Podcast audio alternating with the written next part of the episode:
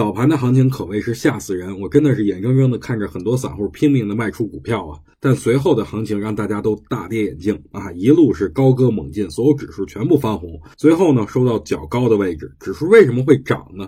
这个我不说，大家应该也都清楚，散户卖出了嘛？主力接货了嘛？反正我觉得今天的上涨肯定不是散户买上去的，我一直都在说呀，是顶不下人，洗盘吓死人。今天早上的行情把我这句话体现的淋漓尽致。回到板块上，今天高速软跌了，没错啊，但我觉得也是短期调整。如果回调下来，其实是比较好的再次建仓的时机。今天网速科技啊公布了高速软方案，十送二十，每十股派发现金两块五。这股票啊算是业绩比较好的白马股，再加上高速软题材啊如虎添翼。